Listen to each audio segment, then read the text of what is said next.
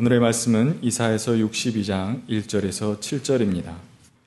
시온의 의가 빛처럼 드러나고 예루살렘의 구원이 횃불처럼 나타날 때까지 시온을 격려해야 하므로 내가 잠잠하지 않겠고 예루살렘이 구원받기까지 내가 쉬지 않겠다. 이방 나라들이 내게서 의가 이루어지는 것을 볼 것이다. 무도왕이 내가 받은 영광을 볼 것이다. 사람들이 너를 볼 때 주님께서 내게 지어주신 새 이름으로 부를 것이다. 또한 너는 주님의 손에 들려있는 아름다운 멸류관이 될 것이다. 하나님의 손바닥에 놓여있는 왕관이 될 것이다. 다시는 어느 누구도 너를 두고 버림받은 자라고 하지 않을 것이며 다시는 너의 땅을 일컬어 버림받은, 아내라고 하지 않을 것이다. 오직 너를 하나님께서 좋아하시는 여인이라고 부르며 내 땅을 결혼한 여인이라고 부를 것이니 이는 주님께서 너를 좋아하시며 내 땅을 아내로 맞아주는 신랑과 같이 되실 것이기 때문이다. 총각이 처녀와 결혼하듯이 너의 아들들이 너와 결혼하며 신랑이 신부를 반기듯이 내 하나님께서 너를 반기실 것이다. 예루살렘아, 내가 너의 성벽 위에 파수꾼들을 세웠다. 그들은 밤이나 낮이나 늘 잠잠하지 않을 것이다. 주님께서 하신 약속을 늘 주님께 상기시켜 드려야 할 너희는 가만히 있어서는 안 된다. 늘 상기시켜 드려야 한다. 주님께서 예루살렘을 세우실 때까지 쉬시지 못하게 해야 한다. 또 예루살렘이 세상에서 칭송을 받게 하시기까지 주님께서 쉬시지 못하게 해야 한다. 이는 하나님의 말씀입니다. 감사합니다. 참 좋으신 우리 주님의 은총과 평강이 교우 여러분 모두와 함께 하시기를 빕니다. 아, 오늘은 24절기로 얘기하면은 아, 대한입니다. 그렇죠? 아, 춥지가 않죠.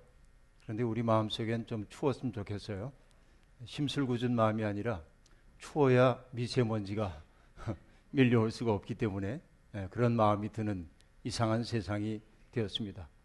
아, 대한이 24절기 가운데 농사력 24절기 가운데 마지막 절기 입니다. 농사력으로 얘기하자면 지금이 바로 마지막 시기, 마지막 바퀴를 돌고 있다 하는 얘기입니다.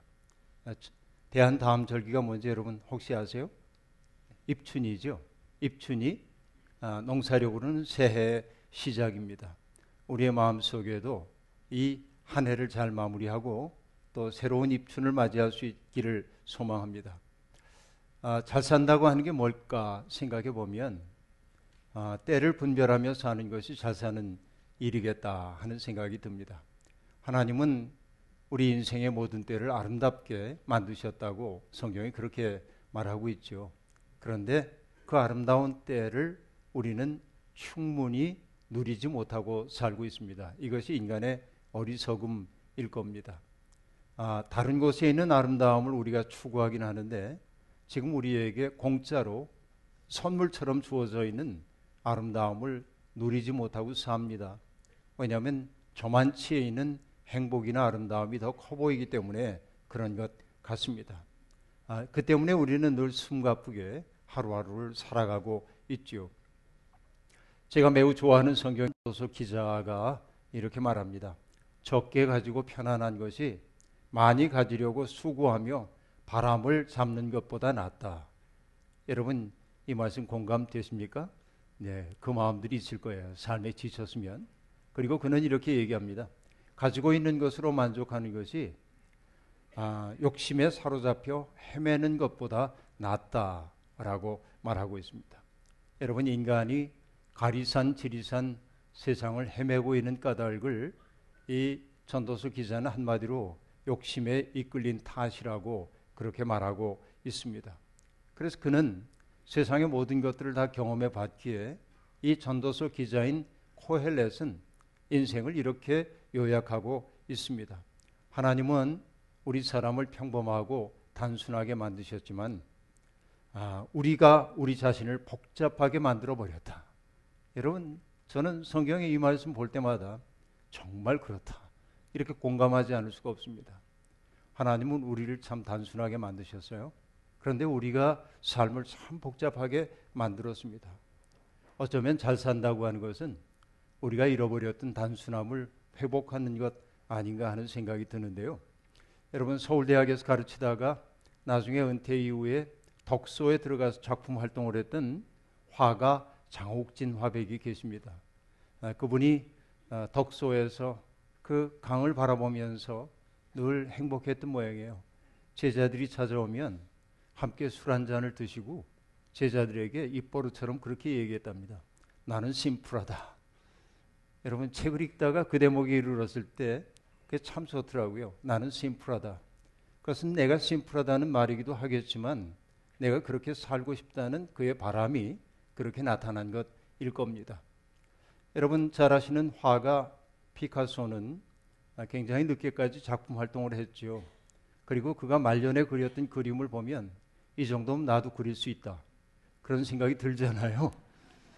안 그런가요? 예. 그런데 피카소가 했던 유명한 이야기가 있습니다. 어린아이처럼 되기까지는 시간이 많이 걸립니다. 그렇게 말했는데. 그러니까 우리의 삶의 군더더기들을 다 덜어내고 본래의 천진함을 회복하기까지는 풍상을 많이 겪을 수밖에 없다 한 그런 이야기일 겁니다.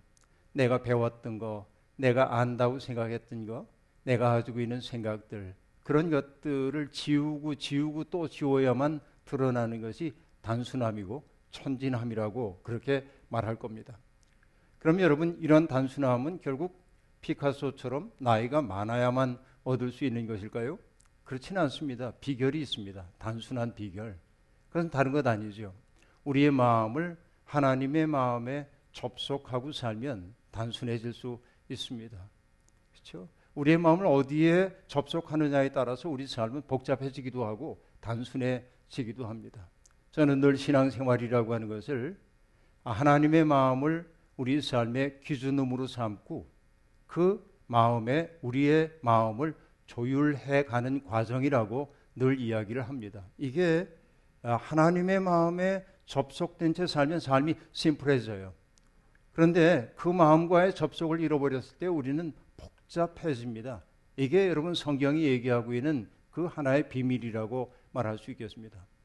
근데 여러분 대개 현대를 살아가고 있는 사람들 아니 유사일의 모든 인간들이 하나님의 마음에 접속한 채 살기보다는 다른 것에 접속하고 다른 것을 기준으로 삼고 자기의 삶을 조율하는 버릇이 들었어요. 그 다른 것이 뭐냐면 욕망입니다. 그러니까 내가 누리고 싶어하는 많은 욕망, 그것을 우리의 삶의 기준으로 삼기 때문에 그래서 늘 우리는 다른 이들과 조화를 이루지도 못하고 우리에게 주어져 있는 삶 속에서 임재하시는 하나님의 임재를 경험하지도 못하고 삽니다.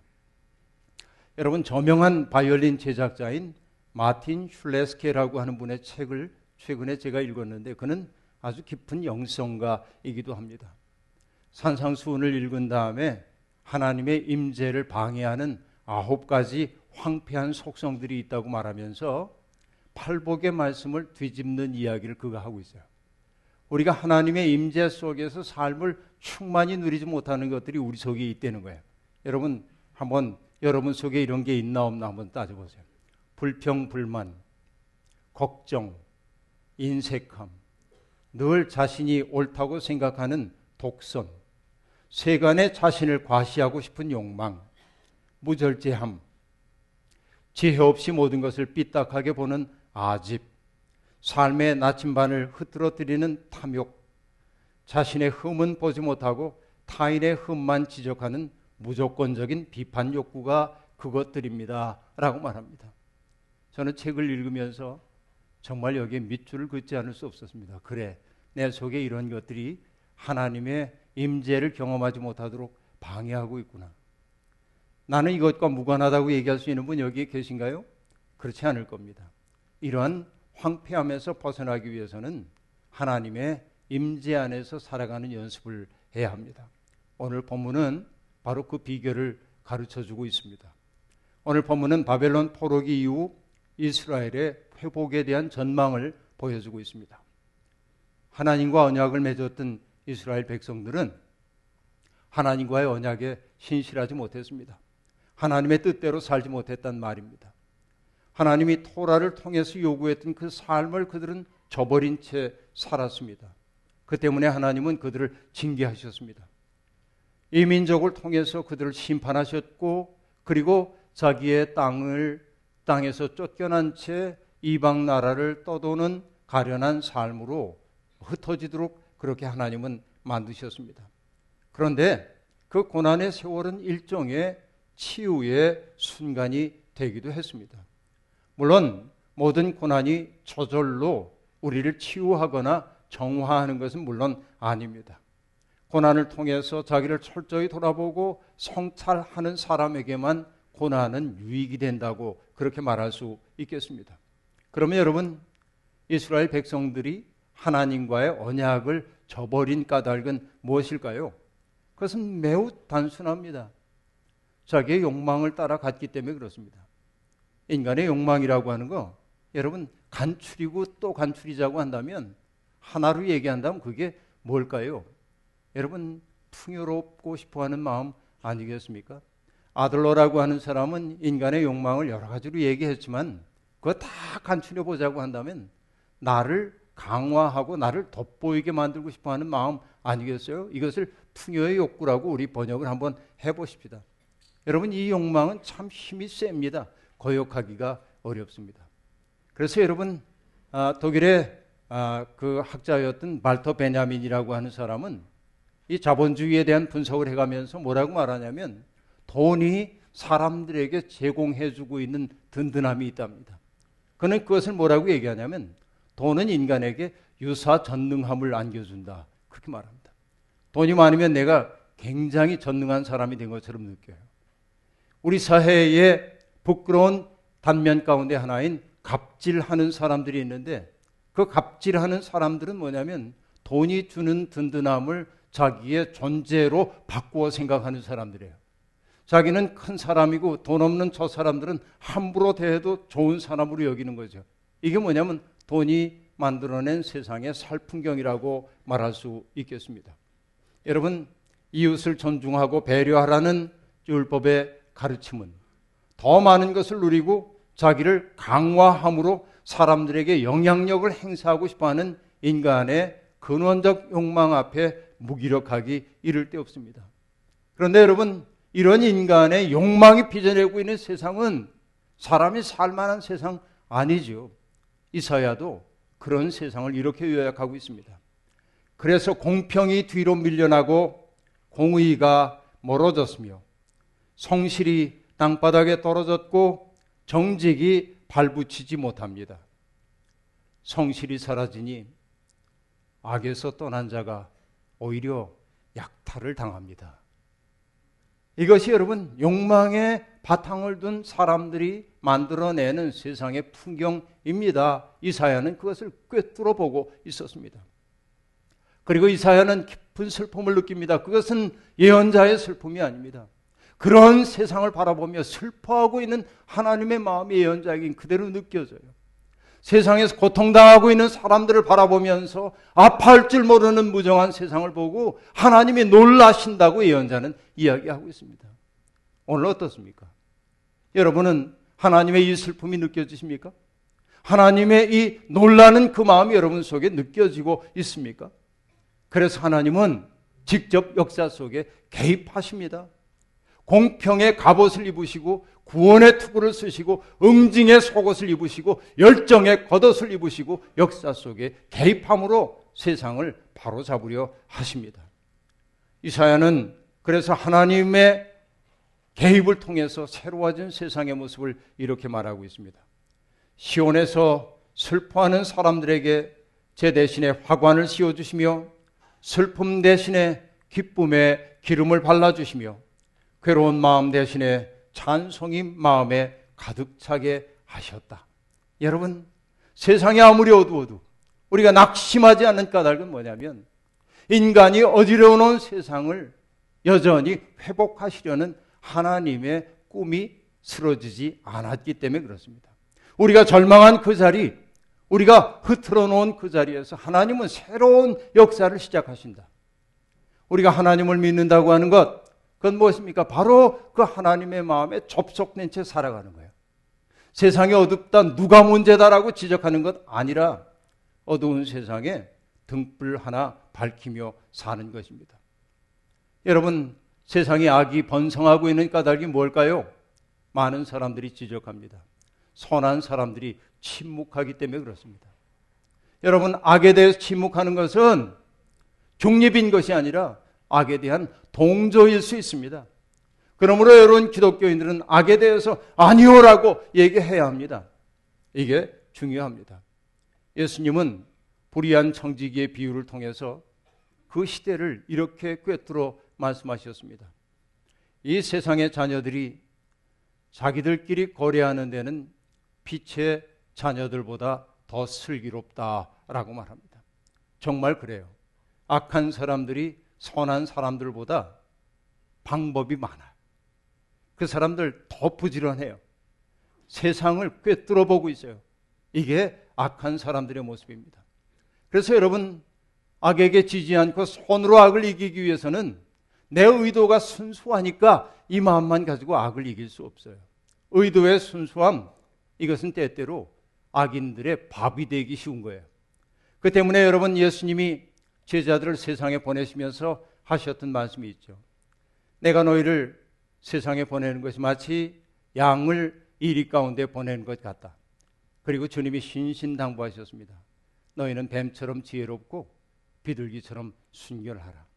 우리는 순결해야 돼. 지향의 순수함을 품고 살아야 돼. 그러나 뱀처럼 지혜로워서 세상을 꿰뚫어 볼 수 있어야 돼. 악인들이 어떤 논리를 가지고 세상을 지배하고 있는지를 꿰뚫어 볼 수 있는 눈이 우리에게 있어야 돼. 이게 지혜로움이라고 말할 수 있겠습니다. 주님은 광야에서 덜큼한 말로 자기를 유혹하는 사탄에게 뭐라고 얘기하십니까? 이렇게 얘기해도 될까요? 사탄의 눈을 똑바로 보면서 주님이 말씀하셨죠. 그가 듣기 좋은 얘기였어요. 주님이 뭐라고 얘기합니까? 참 듣기 좋소. 아니 그러잖아요. 사탄아 물러가라. 사탄아 물러가라. 이게 중요합니다. 거라사의 귀신 들렸던 사람이 흉포함 속에 빠져 있었을 때 주님이 그 귀신에게서 뭐라고 얘기했습니까? 그 사람에게서 나오너라! 라고 얘기합니다. 갑자기 이 얘기를 하니까 떠오르네요. 여러분, 우리나라 우리말로 최초로 번역된 성경이 존 로스 번역이라고 하는 성경인데, 존 로스가 성경 번역할 때, 어, 그, 아, 평안도 사람들의 도움을 받아서 번역을 했습니다. 그래서 이 귀신에게 그 사람에게서 나오너라! 이거를 로스 번역은 뭐라고 했냐면, 날래 나오라우. 그렇게 번역을 했는데 기가 막히잖아요. 뭔가 맛이 있잖아. 날래 나오라. 그러니까 꿰뚫어 보는 거예요. 그 속에 있는 어떤 그 핵심을 보아내는 거예요. 여러분 이게 이 방언과 표준말의 맛이 다른 까닭이 이런 데 있는 건데 예, 아무튼 여러분 아, 악을 악으로 드러내는 것은 폭력이 아니고 정의고 사랑입니다. 이사야는 말합니다. 시온의 의가 빛처럼 드러나고 예루살렘의 구원이 횃불처럼 나타날 때까지 시온을 격려해야 함으로 내가 잠잠하지 않겠고 예루살렘이 구원받기까지 쉬지 않겠다. 여러분, 예언자는 인간의 양심을 습격하는 자입니다. 불편한 사람입니다. 예언자의 말은 언제나 현상을 타파하도록 만들기 때문에 불편한 말이에요. 나름대로 체계화된 질서의 틈을 만들고 새로움이 유입되도록 하기 위해서 그는 불의를 불의로 폭로합니다. 그는 언어를 박탈당한 고아와 과부와 나그네의 입이 되기 위해 노력합니다. 예언자가 지향하는 세상, 그것은 무엇입니까? 사람들이 정말로 하나님을 경외하는 세상, 사람들이 서로를 진심으로 존중하는 세상, 이웃을 사람들이 자기 몸처럼 사랑하는 세상 아닙니까? 그런 세상을 이루기 위해서 는 잠잠하지 않겠다. 나는 쉬지 않겠다. 여러분. 이게 강렬한 메시지입니다. 묵묵히 해야 할 일을 할 뿐입니다. 이사야는 아직은 세상이 불의로 가득 차 있지만 주님이 뜻하셨기에 세상이 정의와 공의로 우뚝 서는 그 세상을 내다보고 있습니다. 그 세상을 내다봄 바라봄이 희망입니다. 하지만 여러분 그런 세상은 가만히 기도만 한다고 저절로 올 리는 없죠. 하나님의 꿈을 자기의 꿈으로 삼은 사람들의 헌신을 통해 그런 세상은 열립니다. 세상의 모든 아름다운 것들은 산고를 겪듯 아픔을 통하여서 새로움을 낳는 사람들을 통해 열립니다. 믿는 사람들은 해산하는 사람들이어야 합니다. 새로운 질서를 만들어내는 사람이어야만 합니다. 아픔이 없이는 새로움이 없습니다. 오늘 우리가 사는 세상이 이전보다 조금 나은 곳이 되었다면 그것은 치열하게 어둠에 부딪혀 나가면서 온몸으로 파란 불꽃을 일으킨 사람들 덕분입니다. 우리는 그분들 덕분에 오늘 안심하고 살고 있는 거예요. 여러분, 유대인들은 티쿤 올람이라는 말을 즐겨 합니다. 티쿤이라고 한 말은 고치다, 개선하다 그런 뜻이고 올람이라고 하는 말은 세상, 세계라는 뜻입니다. 합치면 세상을 고치다, 세상을 개선하다라고 하는 뜻입니다. 유대인들은 자녀들에게 언제나 이렇게 얘기합니다. 내가 오기 전의 세상보다 내가 세상을 떠날 때의 세상이 더 아름답게 해야 한다. 바로 이것이 티쿤 올람의 이상입니다. 여러분, 이 티쿤 올람의 마음을 가지고 산다는 것은 무엇입니까? 오늘 내가 그 자리에 있기 때문에 사람들이 불의를 공모하던 사람들이 불의를 부끄러워하고 그렇죠? 불의를 포기하게 되는 것. 그리고 내가 그 자리에 있기 때문에 냉랭하던 사람들이 서로 사랑의 분위기를 만들어 가는 것. 서로 불화했던 사람들이 화해를 이루어 가는 것. 내가 그 자리에 있기 때문에 사람들이 하늘의 질서에 순복하려고 하는 것. 바로 이 마음을 사람들 속에 전달하고 있다고 한다면 나는 티쿤 올라함을 살아내고 있다고 말할 수 있겠습니다. 여러분, 내가 있기에 절망에 빠졌던 이들이 희망을 되찾고 슬픔의 벼랑 끝에 서 있던 사람이 다시 살아갈 용기를 얻는다면 얼마나 좋겠습니까? 주님은 바로 우리 속에 당신의 영을 불어넣으셔서 우리로 하여금 그런 삶을 살게 하십니다. 여러분, 에밀리 디킨슨의 유명한 시 들어보셨을 겁니다. 그는 이렇게 말합니다. 한 가슴에 난 상처를 치료해 줄 수 있다면 나는 헛되이 산 것이 아니리라. 한 인생의 아픔을 달래줄 수 있다면, 한 고통을 위로할 수 있다면, 기운을 잃은 개똥 집바퀴 한 마리를 동지에 데려다 줄 수 있다면, 나는 헛되이 산 것이 아니리라. 이런 시입니다. 이 마음으로 살아야 합니다. 여러분, 우리 교우들에게 제안합니다. 단 한 사람만이라도 깊이 사랑해 보십시오. 단 한 사람에게만이라도 여러분 빛이 되어 보십시오. 단 한 사람만에게라도 여러분 설당이 되어주기 위해 마음을 좀 써보십시오. 여러분, 세상의 어두운 까닭은 뭐냐면 우리가 빛으로 살지 못하기 때문이에요. 온 세상 사랑하라고 말 안 하겠습니다. 여러분, 우리 사회 전체의 아픔을 감당하라고 말하지 않겠습니다. 여러분, 우리 의젓하게 누군가 한 사람 진실되게 사랑해 보십시다. 정말로 한 사람의 설당이 되어 줘 보십시다. 여러분, 하나님은 그런 마음들을 통해 세상을 치유하기를 원하십니다. 이사야는 시온을 통해 나타나는 하나님의 의와 구원의 횃불을 이방 나라가 보게 될 거라고 말합니다. 우리가 그렇게 살기 시작하면 사람들이 그런 세상을 보게 될 거라는 거예요. 여러분, 산 위에 마을을 숨길 수 없는 것처럼 아름다운 사람들이 있는 것은 저절로 드러나게 마련입니다. 여러분, 백종원의 골목 식당이라고 한 프로그램 때문에 우리는 늘 다니던 식당에 못 가게 되었어요. 왜냐하면 저쪽 골목에 우리 늘 다니던 식당이 있는데 함흥냉면집. 요즘도 가보면 점심시간에 얼마나 줄을 길게 서 있는지 모릅니다. 그래서 와 그러고 지나가요. 그래서 저 넘어가서 밥 먹고 오다 보면 1시 반밖에 안 됐는데도 뭐라고 하냐면 밖에 이런 안내문이 있어요. 준비한 재료가 다 소진되어서 금일 영업 마칩니다. 대단하잖아요? 굉장합니다. 근데 여러분 그거 보면서 그동안 고생해온 그 사장님 부부를 우리가 잘 아니까 참 잘 됐다 싶으면서도 텔레비전의 영향력이 막강하다는 생각이 들면서 목사로서 무력감을 느낄 때가 많아요. 이 영향력이라고 하는 측면에서 비교가 안 되는 거예요. 아무리 좋은 것 얘기해도 별로 관심들이 없어. 나도 맨날 먹는 거나 해야 하는지. 하지만 여러분, 하나님을 믿는 사람들은 냄비처럼 쉽게 달아오르면 안 됩니다. 무쇠소처럼 뭉근하게 달아올라서 오랜 시간 열기를 그 속에 품고 있어야 합니다. 결실이 당장 눈에 보이지 않는다고 낙심할 거 없습니다. 우리가 심는 씨앗이 죽은 아니라면 때가 되면 반드시 결실을 거두게 될 겁니다. 이사야는 정의와 공의가 회복된 이스라엘을 가리켜 주님의 손에 들려 있는 아름다운 멸류관이라고 말하고 있습니다. 하나님의 손바닥에 놓여 있는 왕관이라고도 말하고 있습니다. 감히 이런 이름을 소망할 수 있겠는지 모르겠습니다만 그럼에도 불구하고 교회의 목표가 바로 이것이 되어야 하지 않겠습니까?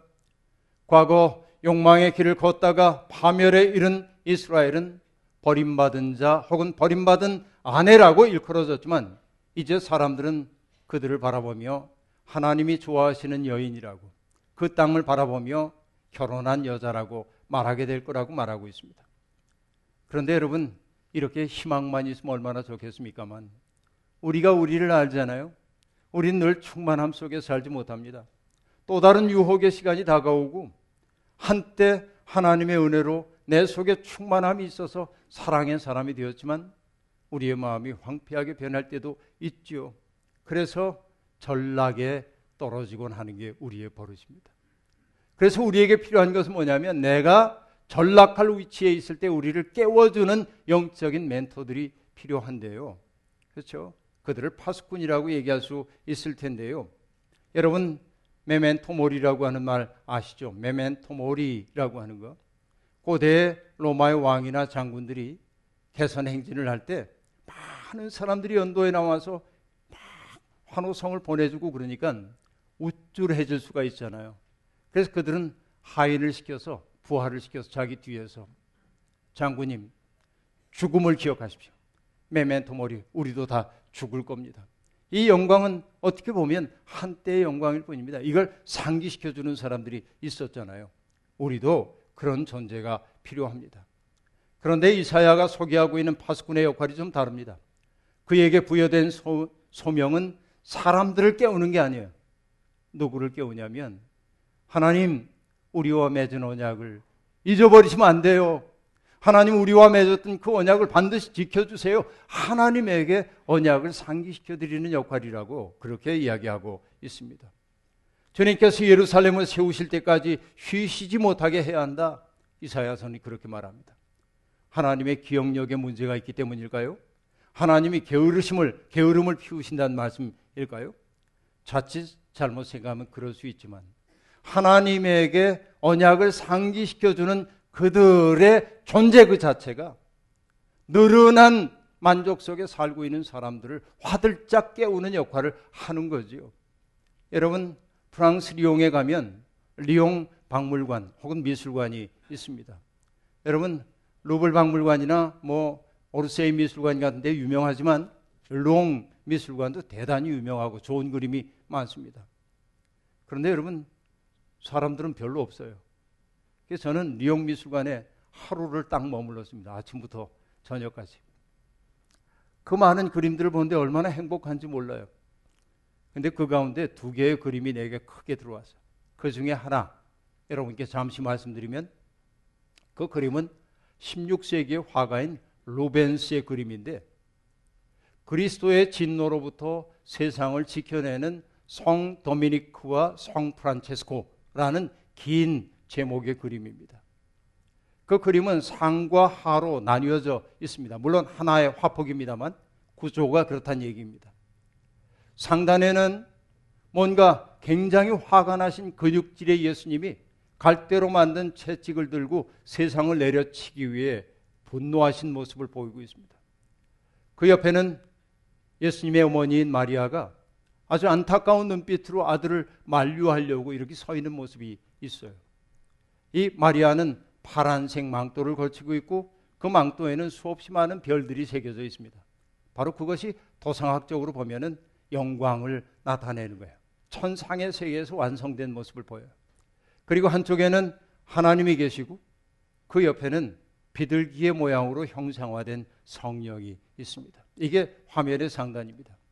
그리고 화면의 하단에 중앙에 뭐가 있냐면 지구본 같은 이 둥근 모형이 있습니다. 지구입니다, 그게.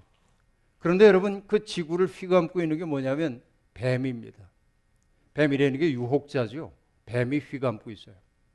그러니까 지구가 위험에 지금 빠진 겁니다. 근데 도미니쿠스는 그 지구본 위에 앉아 있습니다. 그리고 손을 위로 들어서 주님을 만류하는 듯 보입니다. 성 프란체스코는 무릎을 꿇고 앉아 있어요. 남루한 옷을 입고 있습니다. 한 손을 지구본 위에 올려놓고 그리고 또 한 손을 들고 있는 이런 모습입니다. 그 두 사람 주위에 많은 사람들이 있습니다. 로벤스가 이 그림을 그렸던 것이 시작했던 것이 1602년입니다. 이때는 유럽에서 어떤 시기냐면 종교 개혁과 반종교 개혁이 일어나서 개신교회가 그리고 카톨릭 교회가 서로를 원수처럼 여기며 전쟁을 벌이고 살육을 벌이던 때입니다. 그러니까 로벤스는 그 시대의 아픔을 그 그림 속에 담아뒀던 겁니다. 그리고 사람들에게 어떤 얘기를 하고 싶었던 겁니까? 종교라고 하는 것은 내가 옳으니 내가 옳으니 따지면서 누군가를 제거하는 것이 아니라 진노하신 하나님의 손을 붙드는 것이라고 얘기하고 있는 거잖아요. 여러분, 이게 중요한 겁니다. 무엇보다도. 그래요. 두 성인 모두 닭발스토 운동을 벌였던 사람들입니다. 프란체스코는 가난 부인과 결혼했다고 말했고요. 도미니쿠스도 마찬가지입니다. 그래서 성 도미니쿠스가 세상을 떠날 때 유언을 했는데 그 유언의 말이 이러합니다. 형제들 간에 서로 사랑하십시오. 겸손하십시오. 청빈을 자발적으로 실천함으로 영적 보화를 만들어 가십시오. 그 마음을 회복해야 한다는 겁니다. 바로 그 마음으로 사는 사람들이야말로 하나님의 언약을 상기시키기 위해 깨어있는 영적인 파수꾼들입니다.